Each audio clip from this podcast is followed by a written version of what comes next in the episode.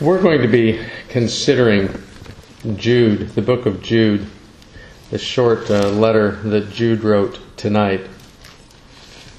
So if you'd like to open your Bible to Jude, we'll be looking at that. But while, we're, while we are thinking about that and turning there, I would like you to just start thinking about what you know about Africa. And you've already seen on the video uh, some of what's going on. Uh, but just setting that aside, uh, the average person, if you say, Tell me about Africa, the needs in Africa, immediately you're going to hear things like, Oh, the, there's tremendous poverty. That's right. HIV, AIDS. Oh, that's, that's absolutely right. Disease, yes, a lot of disease. Uh, dirty water, yes, a lot of dirty water. Broken down infrastructure, yes, that's right. Lots of widows and orphans, amen. That all describes Africa. And those are the things that make our headlines. But then say, talk about the spiritual conditions in Africa. And then people are going to say, oh, we've heard that there's just a tremendous flow of people into the church. That's true.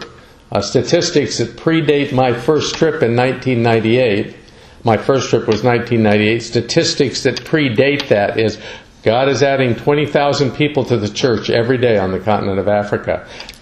That statistic is still being shared today and it predates 1998. Now you start doing the math, and that's a lot of people.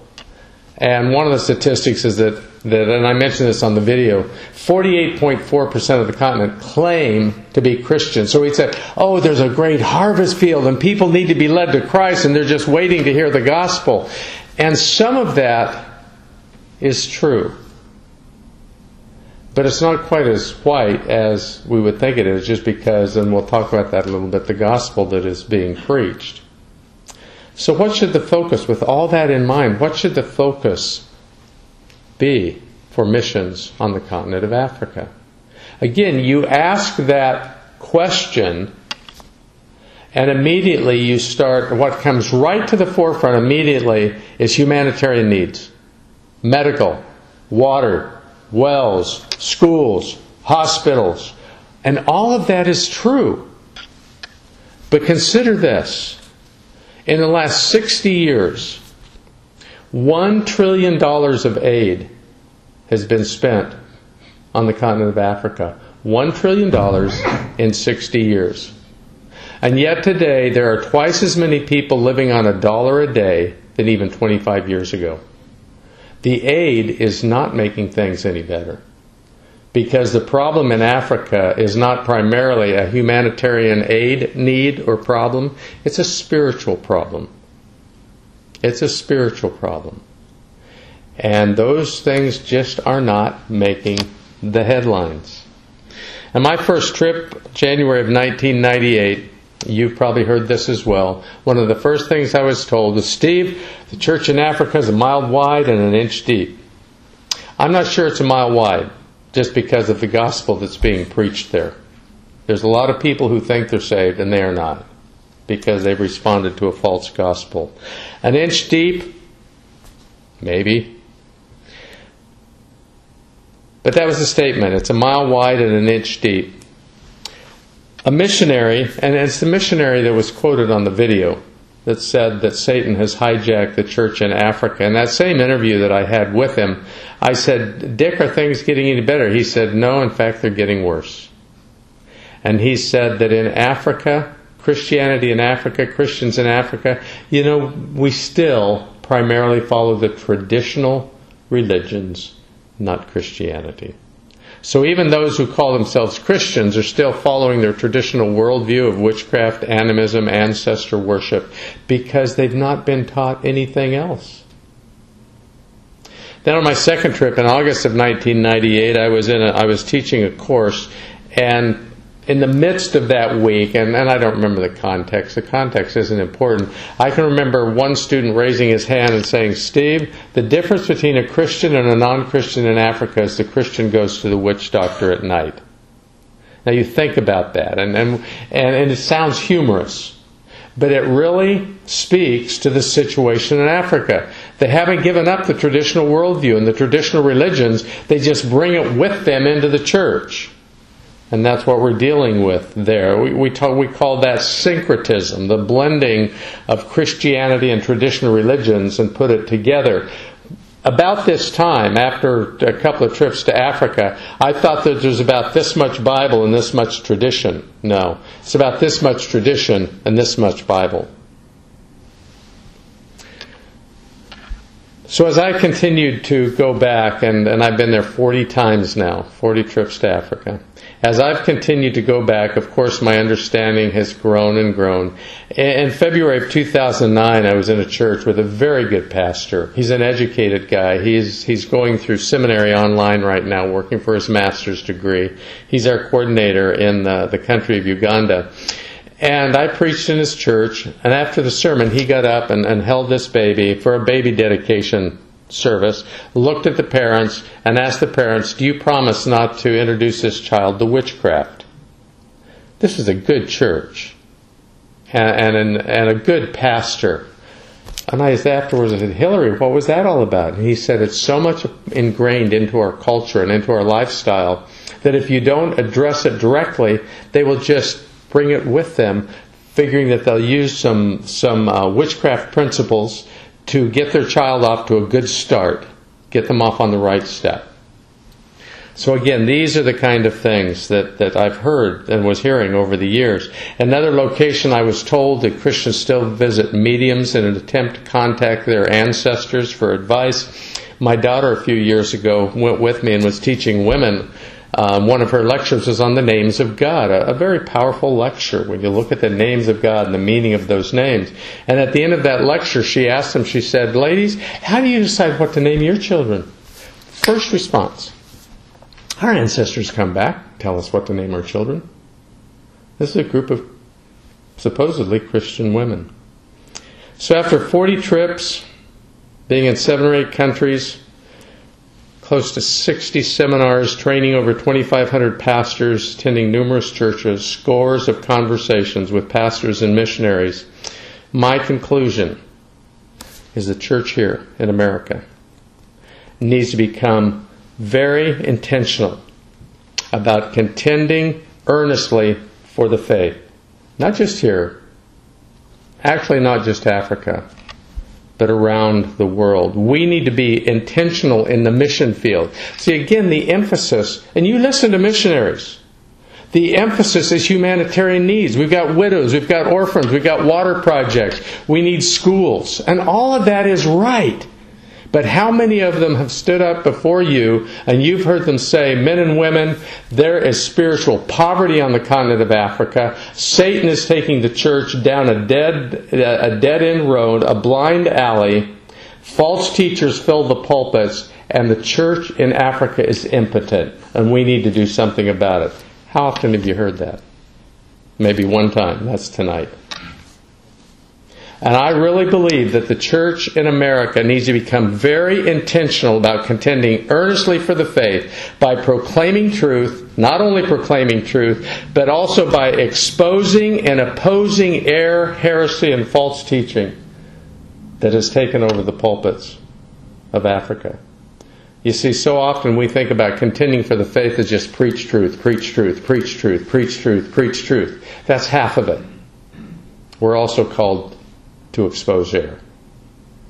And we need to remember that as well. We do it graciously, if possible, but that's got to be part of it as well. So we open to the book of Jude. and in Jude, our verse, we're going to be looking at more than just verse 3. But in verse 3, I know you're familiar with this verse. Jude is getting ready to write this, this letter, write this letter to, about our common salvation. He says, Beloved, verse 3, while I was making every effort to write to you about our common salvation. What a glorious letter that would have been. To write to you about our common salvation, I felt it necessary. Uh, probably in, in between the, the, the, the spaces there, he's saying, The Holy Spirit stopped me in my tracks and I felt the necessity to write to you, appealing to you that you contend earnestly for the faith, which was once for all handed down to the saints. We need to be intentional, I believe with all my heart, about contending for the faith because, like I said just a few minutes ago, it's all about biblical authority. And if the enemy is successful in wiping away biblical authority, we have nothing to stand on. So we need to be contending for the faith. And I think there's at least three reasons that we need to be contending for the faith. The first one is because contending earnestly for the faith is the church's call. It defines the church. In 1 Timothy chapter 3 verse 15, when Paul was writing to his, his young disciple, uh, he wrote to him in verse chapter 3 verse 15 In case I am delayed, delayed, I write so that you will know how one ought to conduct himself in the household of God, which is the church of the living God, the pillar and support of truth. It's the call of the church. It's the purpose of the church. It defines the church. The church is the pillar and the support of truth. I look here and I see this post. There's a pillar. What's the pillar doing? It's holding up the ceiling. The ceiling is the truth. That post is the church. And the church is the pillar and support of truth. We as a church need to be holding truth high, exposing truth, preaching truth, and confronting error. The pillar and support of truth. Pilate asked the question in John 18:38. He said, "Well, what is truth?" And how did Jesus answer it? You know that. John 17:17 17, in his his great prayer, he said, "Father, sanctify them by your truth. Your word is truth." The church is the pillar and support of the word of God.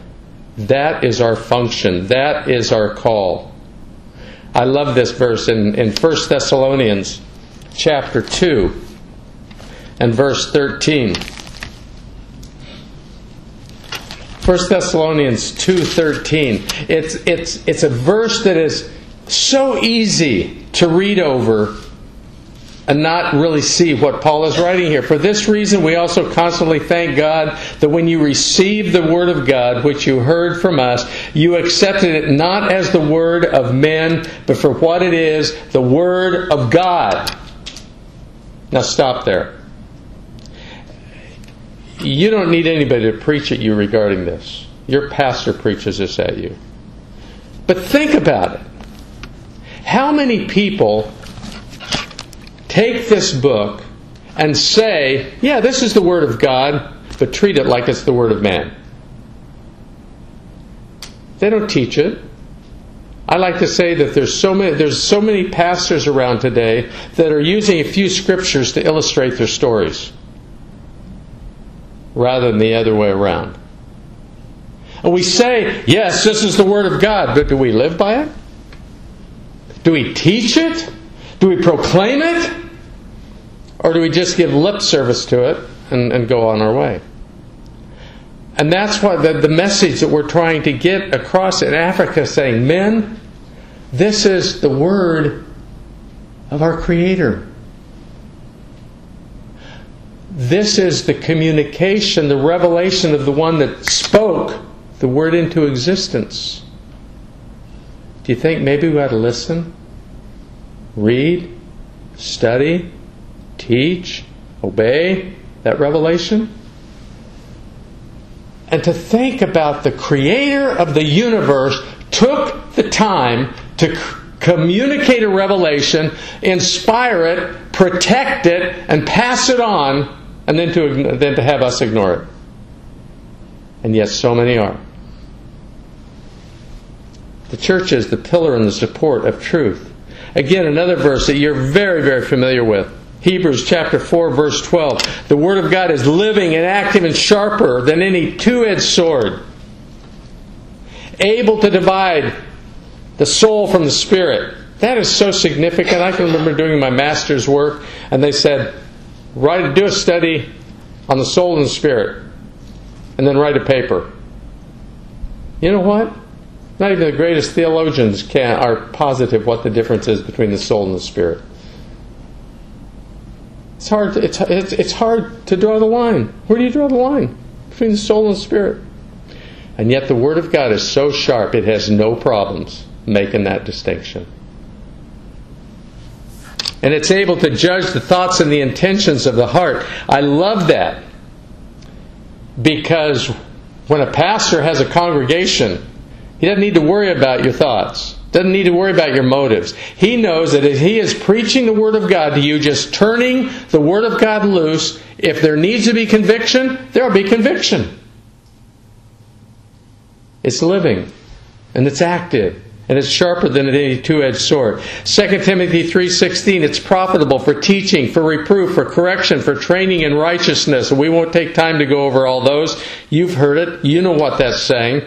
The point is teaching, reproof, correction, training in righteousness, that covers everything that's significant. And the Word of God is profitable for all of that. And we try to help the pastors understand in Africa, you don't need anything else in your ministry. And it's able, verse 17, it's able to equip the man of God for every good work. See, that's another thing that we point out in the scripture, in the New Testament, there's only one person who is referred to as man of God, and that's Timothy. And he was a pastor.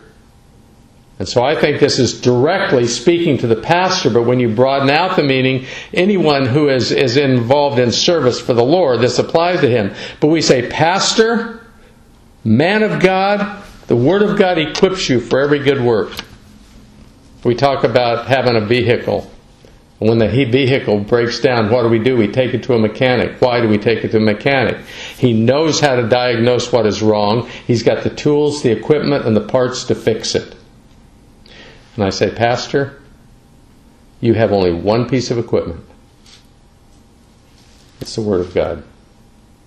And the Word of God equips you for every good work.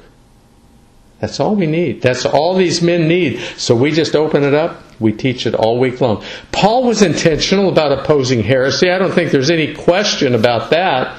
The great passage in 2 Corinthians chapter 10 verse 5. Yeah, and I know I'm preaching to the choir. But he says, the weapons of our warfare, verse 4, are not of flesh, but are divinely powerful for the destruction of fortresses. What are those fortresses? We hear people coming around talking about strongholds and fortresses, and the devil's got a stronghold, and the devil's got a fortress in your life, and you need to be delivered from that. What's Paul talking about? He's saying we are destroying what? Speculations and every lofty thing raised up against the knowledge of God, and we are taking every thought about God obedience to Christ. You see, it's the lies of Satan that, that, that are used to build those fortresses to keep people captive. And that's what I was talking about on the video when I said that the church in Africa is being held captive to the lies of Satan. The traditional religion, traditional worldview, the false gospel that they are being taught, the health and wealth gospel that they are being taught. All of these lives are keeping the church of Africa in bondage. And Paul says that we are tearing those speculations down. We are, we're, we're destroying those fortresses. And we're doing it by taking every thought captive, every philosophy. We are speaking to all of those speculations. We're destroying those speculations and everything raised up against the knowledge of God. And I believe with all my heart that the church needs to follow Paul's example in the mission field. Because the truth is not getting through. The emphasis is in so many other places. Don't address just the physical needs, but we need to be addressing the spiritual needs as well. And I'm not talking about just the gospel, I'm talking about the whole gamut. it's interesting. One, one of the other you know, missionaries always have their sermons that they preach. Another one that I've just put together recently is the overlooked participle in the Great Commission. Doesn't that sound technical?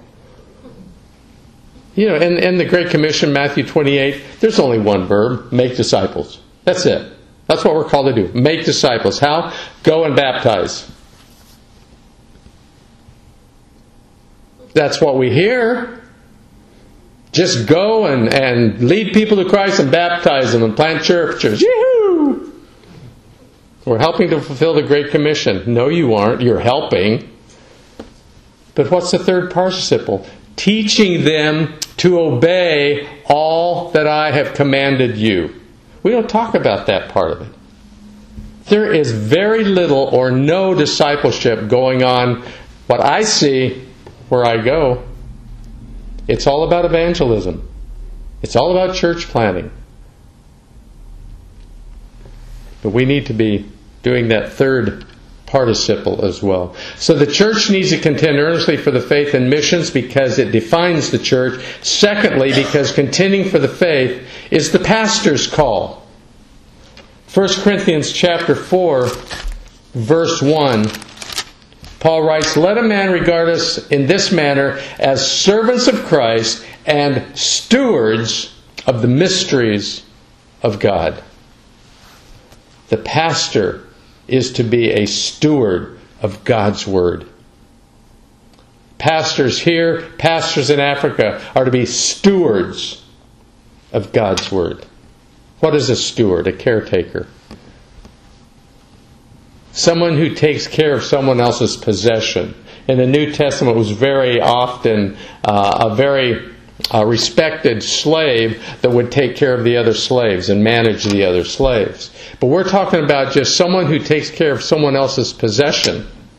And what I do is I, I say, men, here's a watch. Let's say this is the most expensive watch ever created, ever designed, ever built. I give it to you to take care of it. I come back a number of years later and I say, what condition is it in? Ah, it's in perfect condition. You've been a good steward. How much more, how much more precious is the Word of God to say, you are also a steward of this. And you're going to have to give an account of how you have handled this in your ministry. How are you doing? Pastors are to be stewards of the Word of God. Paul twice exhorted Timothy to guard the treasure in 1 Timothy chapter 6. 1 Timothy chapter 6 verse 20 he says, "O Timothy, guard what has been entrusted to you, avoiding worldly and empty chatter." And the opposing arguments of what is falsely called knowledge. 2 Timothy chapter 1 verse 14. Guard through the Holy Spirit who indwells us the treasure which has been entrusted to you. What's that treasure? The Word of God. Guard it. That is the call of the pastor. In Acts chapter 20 verses 28 and 29, Paul writes to the elders there, he says, Be on guard for yourself and for all the flock who is among you, knowing that after my departure, savage wolves will come in, not sparing the flock. These were the false teachers, the false apostles that followed him around. And a pastor is to protect and guard the portion of God's flock that has been placed under his care from those savage wolves. It's part of his call to contend for the faith, to protect the sheep from the false doctrine and the false teachers. When Paul was leaving Titus in Crete, he said, Titus, one thing that you are to do, you are to both exhort and refute with sound doctrine. Not just exhort in sound doctrine, but also refute those who contradict. There, the role of the pastor is not just preaching and teaching truth, but to confront and re, re, uh, refute those who are contradicting the truth. So it's part of the pastor's call. Now, in, in Africa, pastors don't know the truth. And how can you contend? How can you protect the flock if you don't know the truth? And that's why it is so crucial that we are teaching them the truth. I hear all the time, well, send them to school. That's what Bible schools are for. I know this missionary. He's, he's working at a school. And I'm for all those schools if they're preaching and teaching truth, which many are not. But listen to this statistic 2.2 million evangelical churches in the world. This statistic goes back a few years. I think it was 2004, actually, I think. No, no, no longer ago than that. 2.2 million evangelical churches in the world. 85% of the leadership is untrained. It's higher than that in Africa. 7,000 additional leaders needed every day for the growing evangelical church in the world. And if every school, every institution that was training or that is training church leadership for the evangelical church was functioning at 120% capacity. Everyone, 120% capacity. Less than 10% of the untrained would be able to get into those schools. Schools are touching the tip of the tip of the tip of the tip, the tip of the tip. In Africa, probably 90% of the pastors are untrained, and probably 90% of those 90% will never find their way into a school. So, where are they getting their training? That's why seminars and what we're doing is unique and very, very important. These guys go to a lot of seminars. And I, and I ask them all the time, what's different about our seminars? And they say, what's different about your seminar is that you teach the Bible. We come to seminars and the Bible never opens. The Bible sits over here and we read the author's notes. And he says, but in ours, we just studied the Bible all week long, and that's exactly what we do. So we need to be contending earnestly for the faith. We, I had one pastor say to me one time, Steve, I have learned more in four days at your seminar than I learned in four years at Protestant University of Bible and Theology. That shows you what the need is there. So we need to be very intentional about contending earnestly for the faith because it's the church's purpose, it's the pastor's call, but most importantly, because truth is under attack. Truth is under attack everywhere. Back to the book of Jude, the letter of Jude, verse 4 For certain persons have crept in unnoticed those who were long beforehand marked out for this condemnation, ungodly persons who turn the grace of God into licentiousness and deny our Master and Lord Jesus Christ.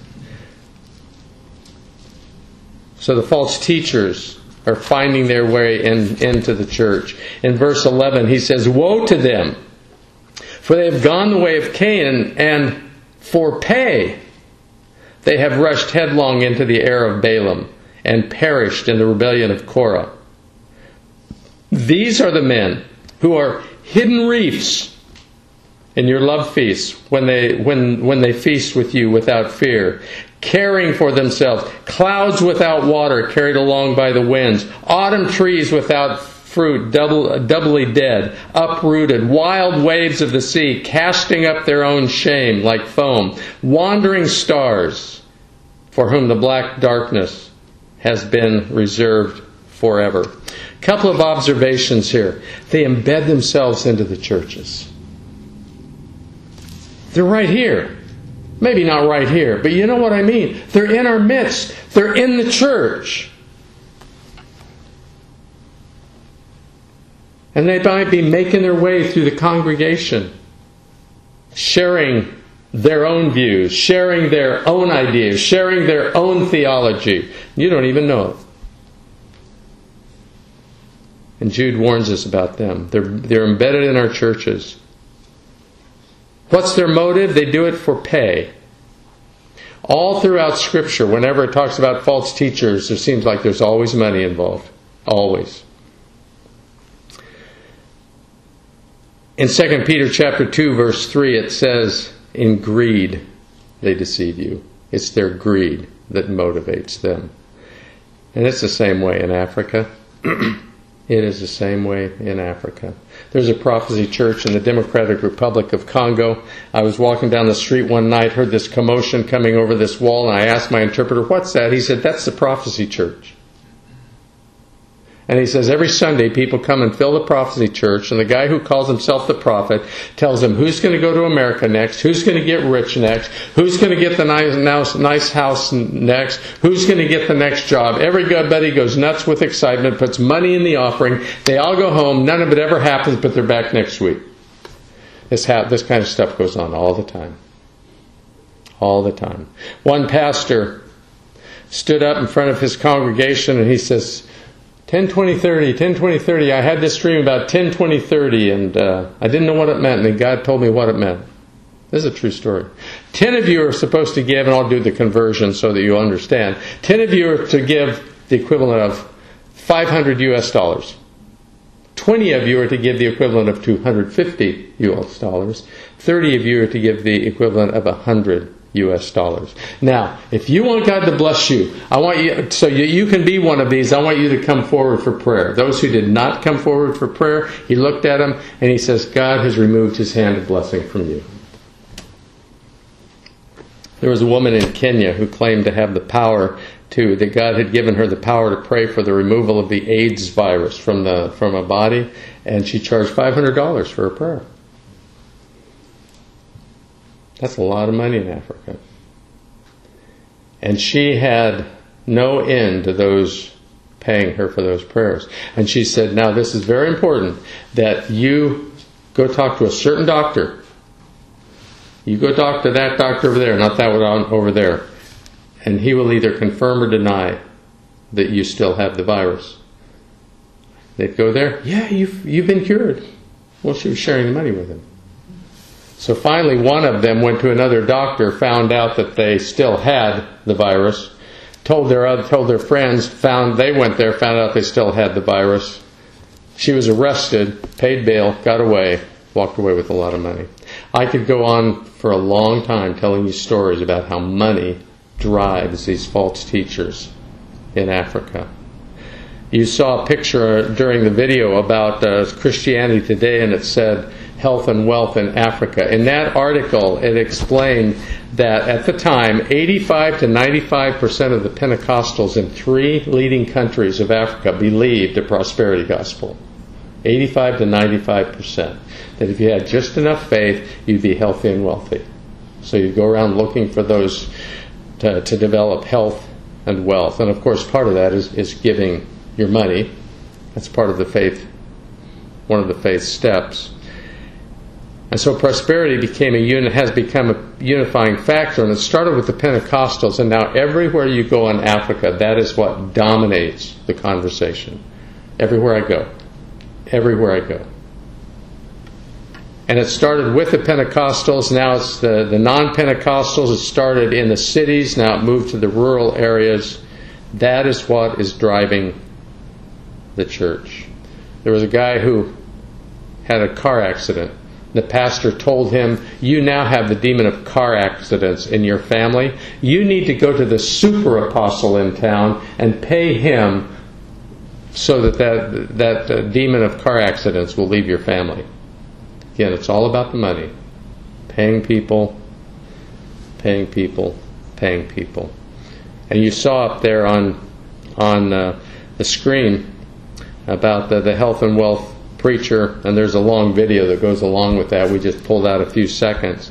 Uh, but also just a little bit about that that uh, ABC special that you saw in the video, where it talked about pastors accusing small children of being witches and charging the parents up to six months' income to ec- to exorcise quote unquote demons from these small four and five year old children. And then 70, it goes on to say, that report, 70% of the homeless kids in the capital city of Kinshasa in the DRC are there because they've been kicked out of their homes being accused of being witches by their parents. We need to be contending earnestly for the faith because this is the result of what happens if we don't. But the truth has always been under attack, right? I mean, right from the beginning. We won't, we won't slow down here the devil in Genesis 3 questioned the Word of God with Eve. Did, did God really say that? Are you sure that's what he said? Matthew chapter 4, when Jesus was being tempted, Satan was trying to twist the scriptures. to get Jesus to go along with the devil's plan. Matthew chapter 7 verse 15. I want to slow down there just for just a, a short minute.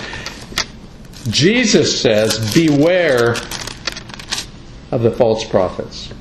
Beware of false prophets who come to you in sheep's clothing, but inwardly are ravenous wolves.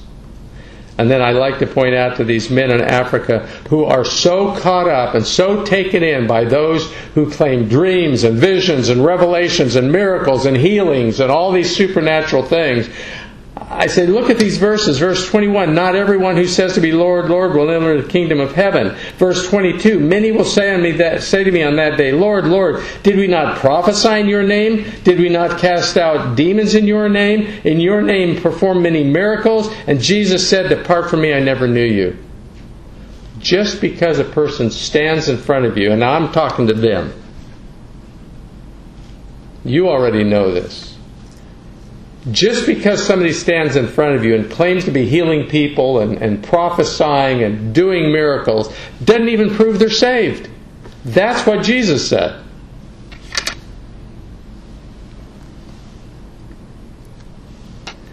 Paul warned the Ephesian elders of false teachers. We already looked at that. Paul warned the Corinthians about false prophets in 2 Corinthians 11:13 who disguise themselves as apostles of Christ. Peter devoted much of his second letter to false teachers, all of chapter 2. Timothy was to confront the false teachers in Ephesus in 1 Timothy 1 3. Titus was to silence the false teachers in Crete, Titus 1 11. I just read recently a book co authored by Ken Ham of Answers in Genesis. We come back to biblical authority now. And what got my attention was he spoke to a national uh, conference national convention for the IFCA International that I was asked last summer, I expected him to give a defense of, of Genesis, a defense of creation. He gave a defense of biblical authority, and that caught my attention. And then, so I got a book that he co-authored, all already gone, about a generation of young people who have left the church and why. And he goes all the way back to England. And, and he, I'm just going to take a minute or two to tell you this story. He says, here's what happened. In the late 1700s, the Church of England started wavering on a young earth theology, saying, well, maybe the earth is millions of years old and, and we can accommodate that and we can work with that and, and it's not that big a deal, we can get along. So they acquiesced on that. They backed away. They tried to be real tolerant of those who might have another view. Right after that, they, well, see, then, then what that did is it gave scientists an excuse to say the Bible's not accurate. Then, right after that, Darwin came along and thought, you know, we got to come up with a way that all this stuff got here without God, without the creation narrative. And he goes on to tell this story and, and, and documents things that happened and points out that in three generations in England and Europe, the church and scripture became irrelevant. And it all started was saying, well, you know, six days of creation, and that doesn't really match up with the, with the scientists, and, and you know they're studying all this stuff, and, and Adam and Eve, you know, maybe they weren't real people, and and Noah's flood, maybe it really was just a local flood, it wasn't a universal flood, and so as they started being challenged by scientists, they back away, back away, back away, because they didn't want to be seen as foolish or naive. In three generations the church in Europe became irrelevant and the Word of God became irrelevant. And it all started with taking a step back from taking Genesis 1 literally. Men and women, the same thing's happening here. It's happening here. And what happens, he points out, is that our kids are growing up hearing Bible stories. Isn't this a nice little story? And then they go to school and their teacher says, Scientists have said that this is really how it happened. So you go to church to hear nice little stories, you go to school to learn science. and what the world is all about, and biology, and geology, and astronomy. That's where you get all the knowledge. And so when a child gets old enough and starts weighing all these things in their mind, stories, science. Stories, science. And they set aside the stories and hold to science. And it all started, he says, when we backed away from a defense of Genesis 1 and 2 on a literal six day creation. Adam and Eve are real people. The flood was a worldwide flood. Of course, that's Genesis 9. And so he, he, he brought me back to, to square one. It's all about biblical authority. It's all about biblical authority. There's another indication the truth is under attack. Uh, you know, we've talked about some of these things. So we're talking about contending for the faith. And as we start wrapping up here, why? Why is Satan so set on distorting the truth? Very simple. Number one, the truth sets you free. We're talking about salvation now. Free from the penalty and the power of sin. That's what Jesus said in John chapter 8, verse 32. 32. You will know the truth, and the truth shall set you free. And he's talking about the penalty and the power of sin. And so Satan doesn't want people to be free. He wants them to remain captive to their sin. So he distorts the gospel, distorts the truth regarding the gospel, and people remain enslaved to the pe- penalty and the power of sin. And the thing is, like the people in Africa, you go into the churches and they're singing and they're dancing and it acts like they're praising. And they think they are. But it's like they're dancing and singing inside a jail cell. And they don't even know it. And I look at that, and men and women, I say, here's the missionary. And I don't, and I don't take me, I am not critical of anyone doing any other kind of mission if it's in the name of Christ. It's all important. But I want you to picture this. Somebody is in jail, and they're hungry. And you take a meal and you slide it under the door to feed them in your pocket is the key to unlock the door and set them free. But all you do is slide the meal under the door to feed them for another day and leave. We have the key to unlock that cell, and we need to use it. So the truth shall set us free. Secondly, the second reason he tries to distort it is because John 17, 17, sanctify them by thy truth. So the truth sanctifies. It sets us apart from the penalty, the power of sin, and sets us near to God. The sanctification process. And Satan wants to keep Christians from growing spiritually, from being productive, so he distorts the truth so that they don't go through that sanctifying process, the growth process. So while the church is reaching out in obedience, with compassion, to meet the overwhelming number of humanitarian needs around the world, we, the church, can't ignore the fact that in many places the church is being taken over by demon inspired false teachers. We can't ignore that because it's true. Unbelievers are being drawn into cults. Unbelievers are being given false assurance. Unbelievers are hearing a false gospel. Unbelievers are being led down a blind alley. Pastors are being given wrong priorities. False teachers, false prophets, false apostles are taking advantage of poor, unsuspecting, undiscerning, biblical, illiterate pastors and churchgoers. And on and on and on. And that is not even to talk about those who are still involved in seeking their ancestors for advice. So, in summary, the church needs to take Jude's challenge to heart and be diligent and intentional about contending earnestly for the faith at home but I think even more so abroad, where there are very few good teachers teaching the Word of God. We do it with gentleness, kindness, as Timothy, as Paul called Timothy to do in 2 Timothy 2. Let me just end with this. I'm not suggesting that we abandon any humanitarian efforts to help people anywhere in the world. That's what the church does. But I'm just saying that we need to become very much more aware and intentional about helping to meet these spiritual needs as well. And of course, that's what God has called us to do. You know the story of Joshua and Ai. Great story. They've just defeated Jericho, and they get all proud and go out to fight this little village of Ai and get defeated. And they find out it's because of Achan's sin. They take care of the sin, they deal with the sin, and then they go out again. You remember the strategy?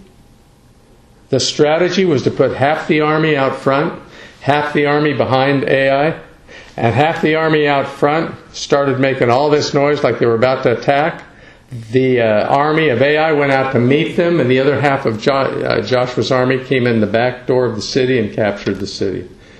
That's a great strategy, and that's a strategy that I think Satan is using. Because he's got us focusing all our attentions on the humanitarian needs, and men and women, they are great. And I want to say again, we need to be involved in those. But we are leaving the back door open and while we're paying attention to those humanitarian needs, as we should, we're not paying attention to the false teachers coming in the back door and taking over the pulpits and leading the people astray. So that's what I say that we need to be contending earnestly for the faith everywhere. And God has called us to do that on the continent of Africa. Let's pray. Father, it is a warfare. And we need to understand that. We really do. We can get so comfortable in our Christianity and forget that there are people being held captive in the fortresses built with Satan's lies. So, Lord, I just pray that we would do what we can do, and we can't do it all, but that we would do what we can do to contend earnestly for the faith that was once and for all handed down to the saints. I pray that in Jesus' name. Amen. Two weeks ago at uh,